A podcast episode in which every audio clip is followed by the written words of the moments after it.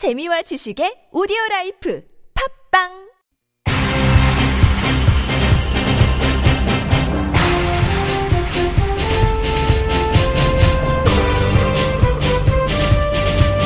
색다른 시선 김종배입니다.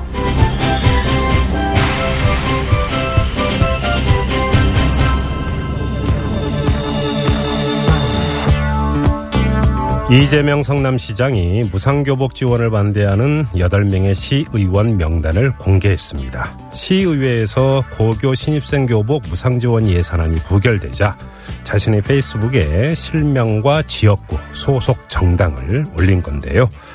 이재명 시장은 빚내는 것도 아니고 정부 지원을 받는 것도 아닌데 예산 아껴서 시민복지 늘리자는데 도대체 왜 반대하는 건지 답답하다 이렇게 밝혔습니다. 하지만 이름이 공개된 시 의원들은 일방적으로 명단만 공개하는 건 마녀 사냥이라면서 강하게 반발하고 있습니다.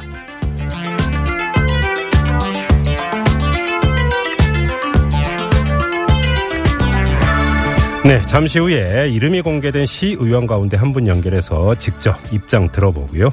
자, 색다른 시선 김종배입니다는 오늘도 우직하게 하루를 정리해 드립니다. 색다른 시선으로 꼽은 오늘의 이슈부터 만나보시죠.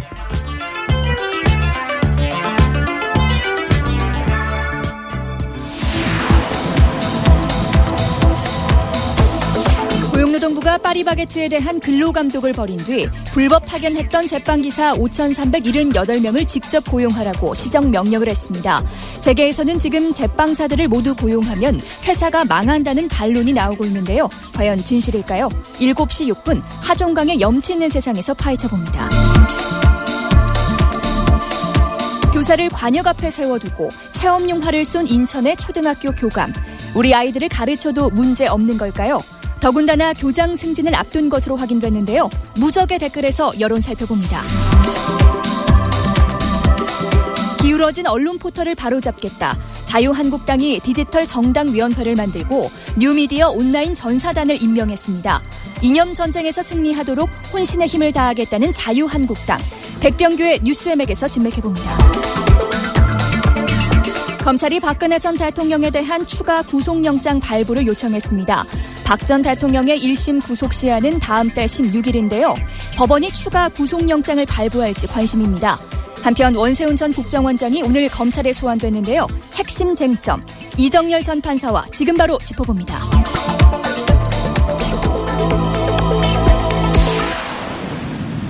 네, 이정열 전 부장판사 바로 연결합니다. 자, 나와 계시죠? 네, 안녕하세요. 네, 오랜만입니다. 네, 네, 건강히 잘 계시죠? 네 네. 이 박근혜 전 네, 대통령 1심 구속 시한이 다음 달 16일 밤 12시로 알고 있는데요. 일단 궁금한 네네. 게 구속 시한은 어떻게 정해지는 거예요? 어, 형사소송법에 나와 있습니다. 형사소송법의 그 92조에 보면요. 예. 아예 그냥 못, 못이 박혀 있습니다. 구속 기간은 2개월로 이렇게 정해져 있습니다. 네. 그래서 이제 2개월로 정해져 있고 다만 거기서 어, 구속을 계속할 필요가 있을 때는 갱신을 할 수 있는데요. 네. 갱신하는 게 신급별로 다릅니다. 1심의 경우에는 두 번 갱신을 할 수 있고 아, 그럼 최장 6개월이 되는 거군요. 그러면. 그렇죠. 예. 그래서 지금 이제 나온 게 음. 구속 기한이 이제 다 됐다는 게 아무리 길어도 6개월이거든요. 그래서 이제 그래서 나오는 얘기입니다. 아. 자, 그러면 지금 갱신이라는 표현을 쓰셨는데 그러면 네. 갱신은 안 되고 추가 구속영장 발부 신청을 했다. 이건 또 그럼 어떻게 되는 겁니까? 그러니까 갱신은 이제 그 별, 법원이 스스로 뭐 어떤 그 절, 다른 절차 없이 결정만 해가지고 예. 어, 서류 하나로 그냥 저 구속 기간을 연장하는 건데 네. 추가로 구속영장을 발부하는 경우에는 음. 뭐 청취자 여러분들께서 아시다시피 미란다 원칙을 고지를 해야 됩니다. 예. 별도의 혐의를 가지고 해야 되기 때문에 절차가 갱신하고는 좀 다릅니다. 묵비권을 행사할 수 있고 뭐 변호인의 조력을 받을 그렇죠. 이거 말씀하시는 겁니까? 예, 그리고 어. 변명할 기회를 줘야만 이제 어, 구속을 할 수 있는데 이 네. 절차를 거치지 않으면 구속이 위법하다는 대법원 판례도 있습니다. 네네. 예, 그런데 하나 이제 좀 짚고 넘어가야 될 거든요. 지금 검찰에서 이제 추가로 구속영장을 발부해달라고 신, 저, 요청을 했다고 하는데 예. 그게 이제 청구가 아니고 지금 요청이라고 표현이 되고 있잖아요. 예. 예, 이게 그러니까 그 보통 우리가 이제 이해하고 있는 구속영장 발부 같은 경우는 수사 단계이기 때문에 그때는 음. 구속 권한이 수사기관에 있지 않습니까? 예, 예. 예, 그래서 수사기관이 구속영장을 청구하지 않으면 법원이 스스로 영장을 발부할 수는 없거든요. 음. 근데 지금은 이제 수사 단계가 아니고 기소가 돼서 재판 단계지 않습니까? 그렇죠. 이 경우에는 예, 이 경우에는 법원의 구속 권한이 있습니다. 그래서 예. 그 검찰이나 뭐 이런 수사기관에서 별도로 이런 구속영장을 발부해달라고 요청을 하지 않더라도 법원이 직권으로 할 수 있는 거거든요. 네. 지금 검찰이 한 거는 그냥 주의를 환기하는 정도의 의미. 음, 알겠습니다. 그러면. 네. 추가 구속영장 발부를 요청하기 위해서 뭐 새로운 피의 사실이라든지 이런 것들을 뭐 그러니까 그 제시하고 이래야 되는 겁니까? 예, 그러니까 지금 대조를 해보면 되는데요. 당초에 구속영장이 발부됐던 그 범죄 사실하고 예. 현재 이제 기소된 범죄 사실하고를 비교를 해봐서 네. 거기서 어, 기소된 범죄 사실이 당초에 구속영장 발부될 때 범죄 사실에 포함되지 않는 부분이 있으면 네. 보통 그것을 가지고 구속영장을 발부를 하거든요. 근데 지금 이번 사건 같은 경우에는 이제 당초에 구속영장에는 포함되지 않았던 지만 그 기소됐을 때 포함된 게 SK하고 롯데에서 뇌물을 수수한 혐의가 아. 지금 추가돼 있습니다. 잠깐만요. 그러니까 그 재판에 넘길 때 기소 내용이 있고 그다음에 네네. 이제 구속영장을 청구할 때의 어떤 그 혐의 피의 사실이 있는데 이 두 개 중에 이제 빠진 게 있으면 그거를 가지고 추가 구속영장 발부를 요청한다 이런 말씀이신가요? 그렇죠. 예. 아, 예, 전에 그러니까 SK하고 롯데 부분은 이제 구속의 효력이 지금 엄, 저 발생하지 않은 범죄 사실인 거죠. 네, 그래요. 이제 그러니까 요거를 가지고 추가 그러니까 구속 기간을 그러니까 설정해 달라 이런 말 그러니까 이 요청인 것 같은데 네네. 저- 전망 어떻게 하세요? 뭐 결론부터 먼저 말씀드리면 우선 선생님 두 갈씩 좋아하시니까 아마 거의 뭐 발부될 가능성이 막 99.99999% 정도. 확신을 하시나요? 그 확신의 근거는 뭡니까? 예. 이게 두 가지로 말씀을 드리면요. 하나는 법적으로 말씀드리면 예. 법적인 부분은 이제 뭐 많은 분들 다 아시겠습니다만 구속영장은 범죄 사실이 소명이 되고 도주나 증거인멸의 우려가 있는 경우에 발부되지 않습니까? 네, 네, 네. 그런데 이제 지금 도주와 증거인멸의 우려는 이미 저기 최초 구속영장 발부 당시에 소명이 됐었죠. 음흠. 그리고 그다음 범죄 사실 그 부분은 지금 기소가 됐으니까 그 부분도 소명이 있고요. 네. 그다음 또 하나 이제 아까 갱신 잠깐 말씀드렸었죠. 네, 네, 네. 아, 예, 그 구속 기간을 갱신할 때 법적인 요건이 구속을 계속할 필요가 있을 때 이렇게 돼 있거든요. 네. 그러니까 갱신이 됐다는 건 구속을 계속할 필요가 있다는 거고 이 구속을 계속할 필요라는 거는 보통 도주 및 증거인멸의 우려가 있는 경우를 가리킵니다. 음, 음. 그러니까 갱신됐다는 것 자체가 지금 벌써 도주나 증거인멸의 우려가 있다고 보는 거고요. 만약에 예. 도주나 증거인멸의 우려가 없다고 심리 과정에서 나타났으면 네. 법원에서 이제 구속을 취소하거나 보석을 해야 되는데 안 했거든요. 그러니까 네네. 보면 예 그리고 그다음 또 하나는 법원 업무 관례인데요. 이 경우는 저 제가 뭐 있을 때도 그랬고 주위에서도 그렇고 이런 경우에 발부 안 하는 경우를 한 번도 못 봤습니다. 아, 그래요? 그럼 뭐 발부 여부는 사실은 별로 쟁점도 되지 않는다 이렇게 아주 뭐 그 자식게 말씀을 하시는데 예. 자, 만약에 발부가 된다면 구속 기간은 그럼 얼마가 더 연장이 되는 겁니까? 저 아까 말씀드렸던 대로 이제 새로운 영장이니까 구속 네. 기간이 2개월이고 또 1심이기 때문에 두 번에 아. 갱신 가능하니까 또 6개월. 그럼 이제 형식성과 논리상으로는 6개월까지 구속 기간을 연장할 수 있다 이런 이야기가 되네요. 그러면 두 번의 그렇습니다. 갱신을 네. 포함해서 네네. 알, 알겠습니다. 뭐 그건 이, 이 정도로 가름하고요. 지금 원세훈 전 국정원장이 지금 검찰에 소환돼서 조사를 받고 있습니다. 이제 그 외곽팀 운영하면서 사이버 댓글을 단 혐의에 대한 어떤 그 일단 조사인 것 같은데요. 네. 자, 핵심, 그 시간이 없으니까 핵심만 좀 뽑아서 여쭤보겠습니다. 그 네. 원세훈 전 원장의 그 이 외곽팀 운영과 관련한 원세훈 전 원장에게 책임을 묻는 사법적 책임을 묻는 건 별 어려움이 없다고 보세요? 어, 일단은 가장 뭐 실무선에서는 최고 책임자였기 때문에 그 국정원에서 주도를 했고 네. 그 국정원 직원과 그다음에 그서 파생된 외곽 조직이 나왔으니까 원세훈 원장 자체는 큰 문제가 안 될 것 같은데요. 뭐 네. 결국은 핵심은 이제 그 윗선인 뭐 소위 이제 뭐 회자되고 있는 청와대 이명박 전 대통령까지 그렇죠. 갈 예. 것이냐가 사실 쟁점이 아닐까 싶습니다. 그 점은 어떻게 보세요? 일단은 뭐 현 단계에서는 아마 일단 원세훈 전 국정원장 본인에 대한 혐의를 먼저 확정을 짓는 게 우선 순서니까요. 그리고 나서 예, 예. 뭐, 뭐 윗선이 있느냐 고검이 있느냐 따져야 될 테니까 아직은 음. 좀 섣불리 단정하긴 그런데 네. 뭐 일단 큰 틀에서 보면 음. 이러한 행위를 해가지고 원세훈 원장이 얻을 수 있, 취득할 수 있는 이득이 무엇인가 네. 생각해보면 사실 별게 없지 않나 싶거든요. 예. 결국은 이렇게 해서 이득을 얻는 사람이 누군가를 따져보면 결국은 이제 어디서부터 이게 나온 그 행위인지가 밝혀지지 음. 않을까 싶습니다. 아, 그게 중요한 그 판단 잣대가 되는 겁니까? 그렇죠. 그래야 그러니까 결국 모든 범행은 동기가 그 제대로 밝혀지지 않으면 사실 제대로 규명됐다고 보지는 않거든요. 예, 그래서 예, 예. 뭐 어떤 또 종교 또 가장 큰 거는 이득이니까요. 뭐 금전적 이득이어도 좋고 정치적 이득이어도 좋고 어떤 음. 권력 취득에 관한 이득이어도 좋고 네. 그건 관, 뭐, 뭐 불문하는데 지금 원세훈 원장 같은 경우에는 국정원장까지 간 사람이 뭐 더 이런 댓글을 달아가지고 이득을 취한다는 게 음. 쉽게 납득이 가진 않거든요. 자, 그러면 저 원세훈 전 원장이 조사 과정에서 MB에게 보고를 했다고 한번 진술을 했다고 가정을 해보죠. 그러면 네네. 원세훈 전 원장의 이런 진술이 네. 이명박 전 대통령의 사법적 책임을 묻는 중요한 근거가 될 수 있는 겁니까?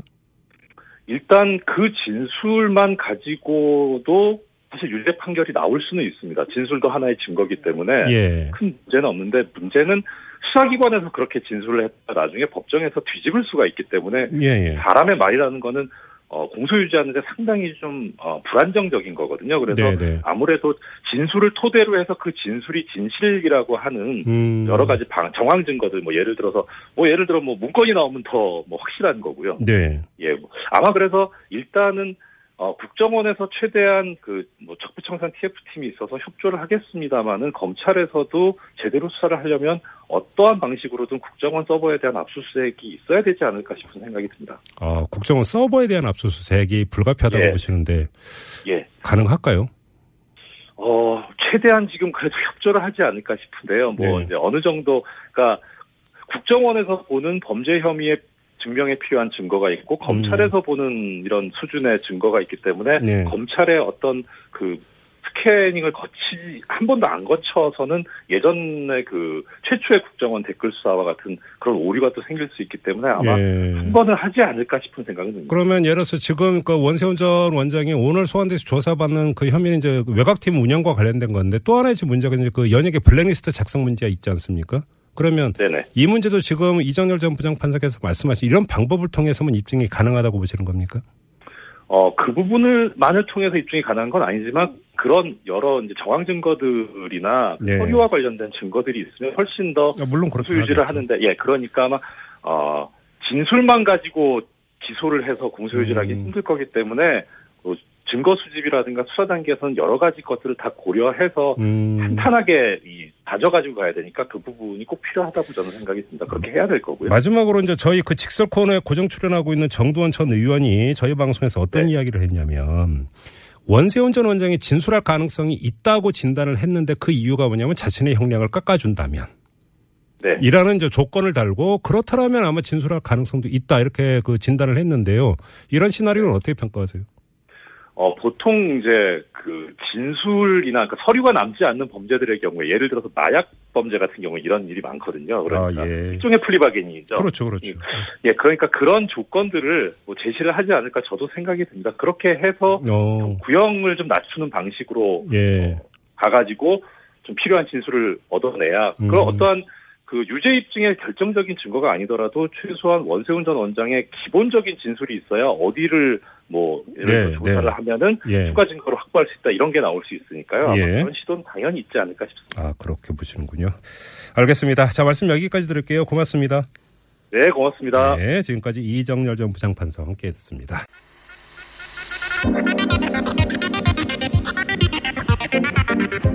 색다른 시선 김종배입니다. 문자 받습니다. 샵 0951, 샵 0951, 50원, 카카오톡, TBS 앱 무료, 서두르세요.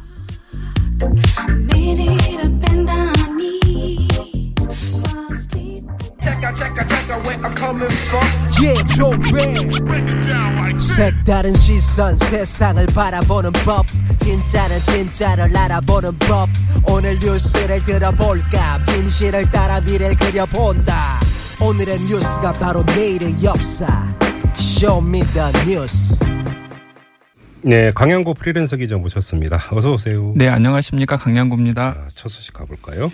네, 경찰의 물대포를 맞고 쓰러진 뒤 숨진 고 맹- 백남기 농민과 유족들이 국가와 경찰을 상대로 제기한 손해배상 청구 소송에서 예. 당시 살수차를 실제로 조종했던 경찰관들이 재판부에 청구인 낙서를 제출했다는 소식입니다. 청구인 낙서가 뭐예요? 네, 청구인 낙서는 피고가 그러니까 경찰관들이 음. 원고의 청구 사항을 그대로 받아들인다는 뜻입니다. 아, 그래요? 예. 네, 이들은 청구인 낙서에서 경찰청의 의사와 무관하게 결단을 내렸다면서 음. 유족들을 찾아뵙고 용서를 구하고 싶다. 네. 저희가 속한 조직이 야속했다 등의 내용이 담겨 있다고 합니다. 네. 이 경찰관 한모 채모 경장으로 알려져 있는데요. 네네. 이들은 사고 이후에 유족들을 찾아뵙고 용서를 구하려고 하루에도 수십 차례 고민하고 또 고민했으나 음. 경찰의 최고 말단 직원으로서 조직의 뜻, 조직의 뜻과 별개로 나서는 데 선뜻 용기가 나지 않았다며 네.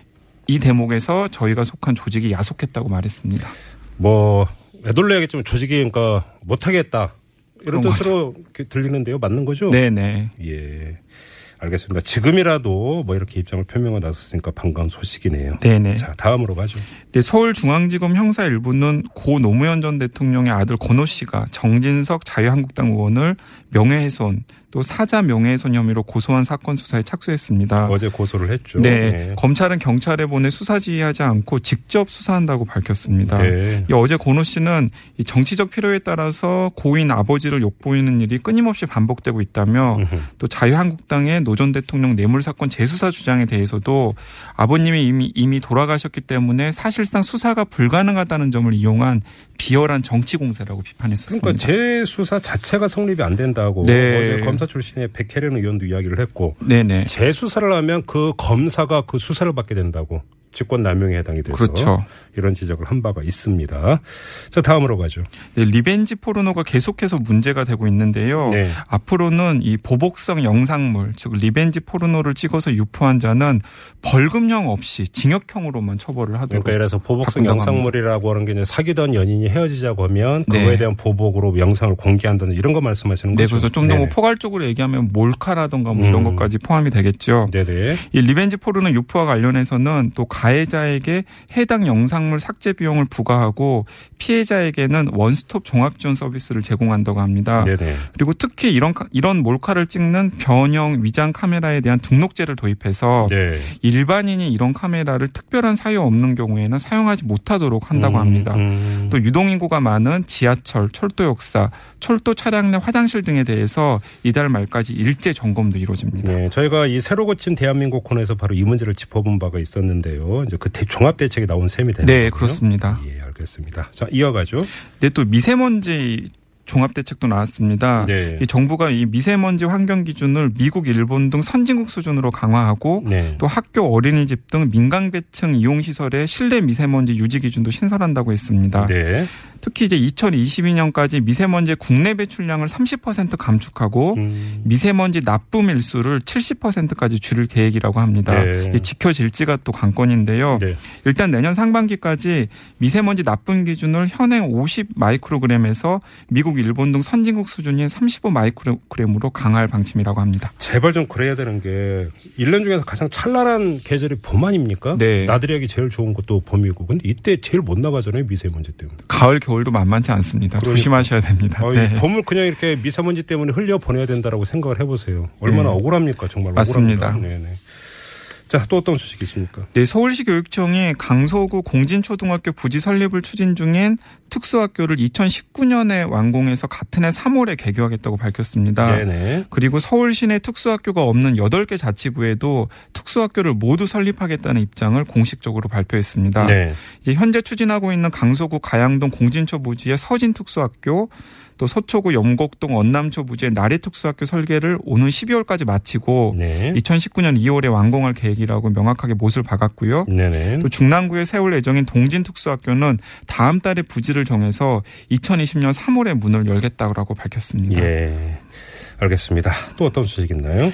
네, 청와대가 오늘 27일 문재인 대통령과 여야 각당 대표와 청와대 만찬 회동을 갖기로 했습니다. 네. 애초에는 원내 대표까지 초청을 하기로 했었는데 네. 이 범위를 약간 좁혀서 아, 만찬을 네. 하기로 했습니다. 예, 예. 특히 이번 회동에서는 엄중한 안보 상황에 대한 초당적 대처 등 안보 우제 중심으로 논의하기로 했다면서 네. 특히 안보에 공동 책임이 있는 제1야당의 대표가 참석해 주기를 다시 한번 간곡하게 요청드린다고 말했습니다. 음, 한국당 얘기하는 거죠? 네, 자유한국당 홍준표 대표 얘기하는 것이죠. 홍준표 대표는 계속 불참 의사를 밝히고 있는 건가요? 네, 그렇습니다. 네. 음. 자, 그리고요. 네, 고 김광석 씨의 딸 사망 의혹을 둘러싼 고소고발 사건과 관련해서 네. 이김 씨의 아내 서혜순 씨의 경찰 소환일이 추석 연휴를 넘겨서 진행될 것으로 보입니다. 네. 이 사, 이 김강서 씨 딸 서현양의 사망 의혹 사건은 이 서예순 씨가 딸을 실제로 유기해서 치사했는지가 쟁점인데요. 수사기관이 어떤 결론을 내리느냐에 따라서 서 씨에 대한 처분이 극명하게 갈릴 것으로 보입니다. 네. 그리고 또 최근에 제기된 쟁점이 이 서 씨가 왜 친딸의 사망 사실을 제때 알리지 않았느냐라는 부분도 있는데요. 네. 이에 대해서도 서 씨의 해명이 수사기관에서 사기 혐의를 판단할 중요한 근거로 작용할 것으로 보여서 음, 음. 이 경찰 소환에서 서 씨가 무슨 얘기를 할지가 주목되고 있습니다. 어제 JTBC 인터뷰를 했잖아요. 네, 저도 봤습니다. 보셨습니까? 네. 왜 이렇게 이해가 안 됐을까요? 어제 인터뷰 저도 처음부터 끝까지 다 봤는데 아, 저는 무슨 얘기인지를 도통 모르겠더라고요. 잘 이해가 안 되더라고 무슨 네네. 얘기를 하고 있는지. 아, 저만 그런 건 아니군요. 네, 그래서 제가 요약해서 소개를 드릴 수가 없습니다. 그 네. 내용을. 자, 또 어떤 소식이 있습니까? 네, 도태호 수원시 제2부시장이 오늘 오후에 숨진 채 발견이 되었습니다. 예, 그랬다면서요. 네, 도부시장은 오후 3시쯤에 그 수원의 광교의 원천조수지에서 물에 빠져 숨진 채 발견했는데요. 네. 인근에 있던 시민이 한 남성이 물로 들어갔다고 경찰에 신고해서 네. 경찰이 출동하면서 알려진 사실이라고 합니다. 물로 들어갔다. 네, 네. 일단 경찰은 도부시장이 스스로 목숨을 끊은 것으로 보고 정확한 사고 경위를 조사 중인데 네. 유서는 아직 발견되지 않았습니다. 예. 이상하긴 합니다. 오전까지 공개 일정을 다 소화했고 음. 오후 2시쯤에 혼자서 택시를 타고 나선 것으로 전해져 있는데요. 네. 예, 무슨 사 무슨 영문인지 궁금하고요. 음. 도부시장은 국토교통부 출신으로 지난해 1월부터 수원시의 제2부시장에 취임했었습니다. 그래 무슨 뭐 수사를 받고 있든지 이런 소식도 없는 거죠? 네, 없습니다. 아직까지는. 예, 동기가 제일 궁금한 건데 네. 요 후속해서 좀 나오는 대로 저희가 좀 전해드리도록 하고요. 자, 쇼미더뉴스 이렇게 마무리하겠습니다. 강양구 프리랜서 기자와 함께했습니다. 수고하셨어요. 네, 감사합니다. 뉴스를 보는 새로운 방법. 색다른 시선 김종배입니다를 듣고 계십니다.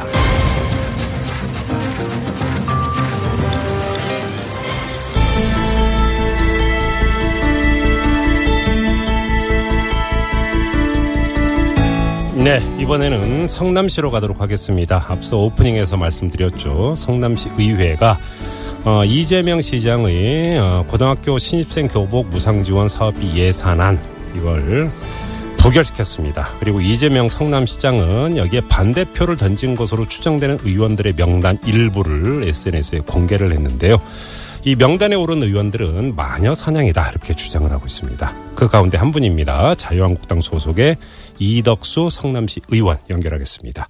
여보세요. 어, 이독수 의원입니다. 네네 안녕하세요 의원님. 네, 일단 반갑습니다. 이전부터 좀 여쭤볼게요. 이재명 성남시장에 의해서 어, 반대표를 던진 의원 가운데 한 분으로 이렇게 지목이 됐는데요. 일단 사실관계부터 여쭤보겠습니다. 맞습니까, 의원님? 네, 저 상임위에서 어, 투표를 진행했기 때문에 네. 네, 거수 투표를 했기 때문에 제가 아, 맞습니다, 그거는. 음, 반대표를 그러니까 반대의 그러니까 표를 던지신 거고요. 왜 반대하셨습니까?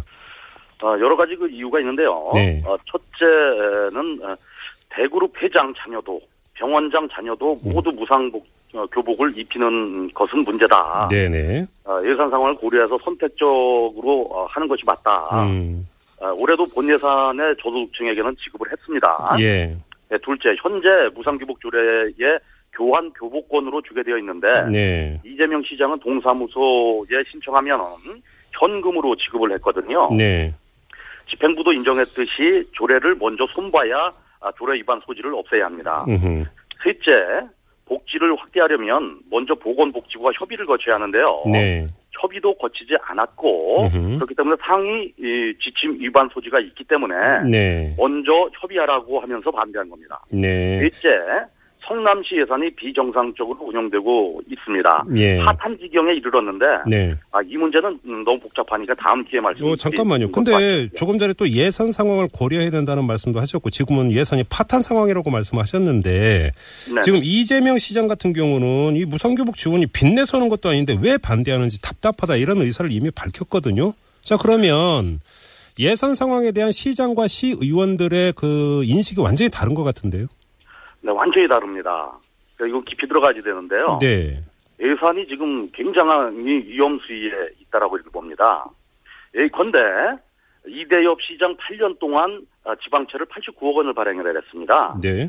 그런데 이재명 시장 5년 동안 약 한 100억 원 정도의 네. 예, 에, 지방채를 아, 천, 어, 천억 원이죠. 네. 지방채를 발행을 했고요. 네. 어, 둘째로 어, 땅을 음. 성남시 공유 재, 재산을 약 2,100억 원어치를 어, 팔았죠. 네. 그리고 셋째, 약 2,600억 원의 기금을 적립을 안 했습니다. 네. 그러니까 땅 팔아 빚내서 땅 팔아서 적금 안에서 무상복지 3종 세트를 한다는 거예요. 네. 예, 이건 굉장히 큰 문제죠. 시민들은 그런 걸 모릅니다. 그래요. 방송에서 안 해주기 때문에. 자, 근데 이재명 그 시장은 여러 차례 방송 인터뷰, 저희하고도 여러 차례 인터뷰를 했는데, 오히려 전임 시장이 쌓아놨던 부채 전부 다 갚고 예산 상황이 상당히 좋아졌다. 이렇게 일관되게 주장을 해왔었는데요. 그래서 부채를 어, 지방채를 발행을 했죠. 네. 지방채를 발행해서 어, 약 50억 원의 에, 이자를 갖다가 그동안 내온 겁니다. 네. 예, 그거에 대해서는 사과 한마디 없습니다. 그래요. 그러니까 저희가 지금 이 주장한 거 아마 처음 들어보셨을 건데 네. 저희가 본회의장에서 이 에, 시- 어, 이재명 어, 시장 성남시 재정 파탄 3종 세트라 그래가지고 네. 아까 그 세 가지를 발표를 했습니다. 네. 그런데 아무런 아무 어떤 방송사에서도 제가 얘기하는 저희 측에서 얘기하는 건 써주질 않아요. 알겠습니다. 자, 그럼 이거는 사실은 사실관계이기 때문에 네네. 일단 의원님의 그 예산 관련 주장만 저희가 어, 어떤 이야기인지 정리를 하고 넘어가도록 하고요. 자, 그러면 지금 이 무상교복에 들어가는 사업비 예산이 성남시 소속 고등학교 신입생 만 명에게 29만 원씩 지급하는 거니까 29억 원 아니겠습니까? 예, 예, 예. 자, 그런데 29억 원도 그렇게 큰 돈이다 이렇게 보시는 겁니까? 어, 성남시 정, 어, 예산으로 봐서는 어, 작다면 작지만은 네. 크다면 금- 굉장히 큰 도- 어, 재원일 수 있죠. 잠깐만요. 성남시 1년 예산이 어느 정도 됩니까? 약 지금 이번 추경까지 해서 3조 한 200억 정도 될 겁니다. 3조 200억. 네, 예. 3조 200억이 29억 원이면 그렇게 큰 숫자는 아닌 것 같은데요. 느낌상으로는. 그렇지가 않습니다. 그래요? 보통 대부분은 예. 경상비로다가 다 들어, 들어가죠. 예, 예. 실질적으로다가 우리가 쓸 수 있는 걸 가용 예산이라 그러는데 네. 가용 예산은 약 1,600억에서 많게 잡아서 2,500억밖에 안 됩니다. 네. 그 중에서 사업을 뭐 그, 건설도 해야지 되고 그죠? 어, 도, 도로 보수도 해야지 되고 뭐 여러 가지 그 공유 어, 공원 녹지도 매입을 해야지 되고 네. 이런 걸 해야 되는데 이런 사업들을 이재명 시장은 지금까지 거의 안 했거든요. 네. 안 알겠습니다. 해오고서 이 돈이 남아서 했다. 이거는 저는 정말 그야말로 거짓말이다. 자, 그럼 의원님, 그러면 지금 의원님의 진단에 따르면 성남시의 예산 상황이 상당히 안 좋고 파탄 지경이다라고 바- 표현을 하셨는데 이 정도로 상당히 아- 어렵다라고 말씀을 하셨는데 자, 그럼 그걸 전제로 그럼에도 불구하고 이재명 시장이 그 무상복지 3종 세트를 비롯해서 여러 가지 복지 정책을 확충하는 그럼 이유는 뭐라고 보십니까, 그러면? 그것은 자신의 정치적 어떤 입신양면을 위해서 하는 것이지 예. 다분히 선거용이다. 아? 저는 그렇게 보고 있습니다. 그래요. 엊그제 또 저기 뭐- 어, 뭡니까 청년 배당을 넘어서 청소년 배당까지 얘기를 꺼냈지 않습니까? 네. 고3이 고3 여러분들이 어떻게 됩니까? 1년 후면 선거권을 가져요. 네. 그러니까 예산 상황 따지지도 않고 약 100억 원 들어가는데 이건 이것도 뭐 별거 아니다. 또 이렇게 얘기할 겁니다. 잠깐만요. 예비 유권자한테 그러니까 선심을 쓰고 있는 거다 이런 말씀이십니까? 한마디로 정리하면? 그렇죠. 청, 청소, 청년배당도 마찬가지고, 예. 어, 어떤 무상교복도 그런, 그런 어떤 정치적 의도가 분명히 있는 겁니다. 또, 그래요? 어, 무사, 저, 뭐, 뭐죠? 임산부들 그, 어, 하는 거, 산후조리. 예. 뭐 이런 것들이 다 그런 류에 속한다. 이렇게 음. 볼 수가 있어요. 알겠습니다. 혹시 의원님 지금 그 이재명 성남시장의 주장과 의원님의 주장이 너무나 지금 그 다른데요. 혹시라도 저희가 이 문제와 관련해서 이재명 시장과 좀 인터뷰를 추진을 해보고요. 혹시 필요하다면 다시 한번 모실 테니까 그때 혹시 뭐 토론이든 릴레이든 응할 의사는 있으신 거죠, 의원님? 어, 저는 뭐, 어, 충분히 있다. 그리고, 어, 그 전에 우리가 주장하는 부분들을, 어, 시의회에서 많이 그 발표를 했기 때문에. 예. 그런데 언론에서 안 다뤄줬거든요. 네. 이런 부분들을 다 그, 어, 정리가 되신다면은. 예. 어, 그 알겠습니다. 동등한 입장에서는 응할 용의가 있다. 자, 그럼 마지막으로 이 점만 여쭤보고 그 마무리하도록 하겠습니다. 이재명 성남시장이 아무튼 반대표를 던진 의원들의 명단을 SNS를 통해서 공개를 했는데 이런 그 결정은 어떻게 평가를 하세요? 아, 의회는 생각이 다른 사람들이 모여가지고 의견도 수용해가면서 타협하고, 그죠? 네. 모아가는 과정을 거치면서 회의하는 곳 아니겠습니까? 예. 이 내 생각이 맞으니까 따라와라 하는 것은 독재적, 반민주적 발상이죠. 네. 이재명 시장이 뭐 요번만 그런 게 아니고 한두 번 그런 것도 아니고 매번 이런 스타일로다가 반대한 의원들을 SNS에 명단을 공개해가지고 네. 조리돌림을 당하게 하고 있거든요. 이것은 의정 활동을 위축시키고 네. 합리적 의결을 저해해서 음. 의결권을 침해하는 네. 참 나쁜 정치를 하고 있다. 예. 이렇게 생각합니다. 혹시 그러면 이런 문제 의식을 직접적으로 이재명 시장에게 뭐 항의 형식으로 표출을 한 바가 있습니까? 항의도 했고 고발도 했, 었죠 아, 고발까지 하셨었나요? 고발했는데 시장실을 검찰에서 압수수색까지 해놓고 예.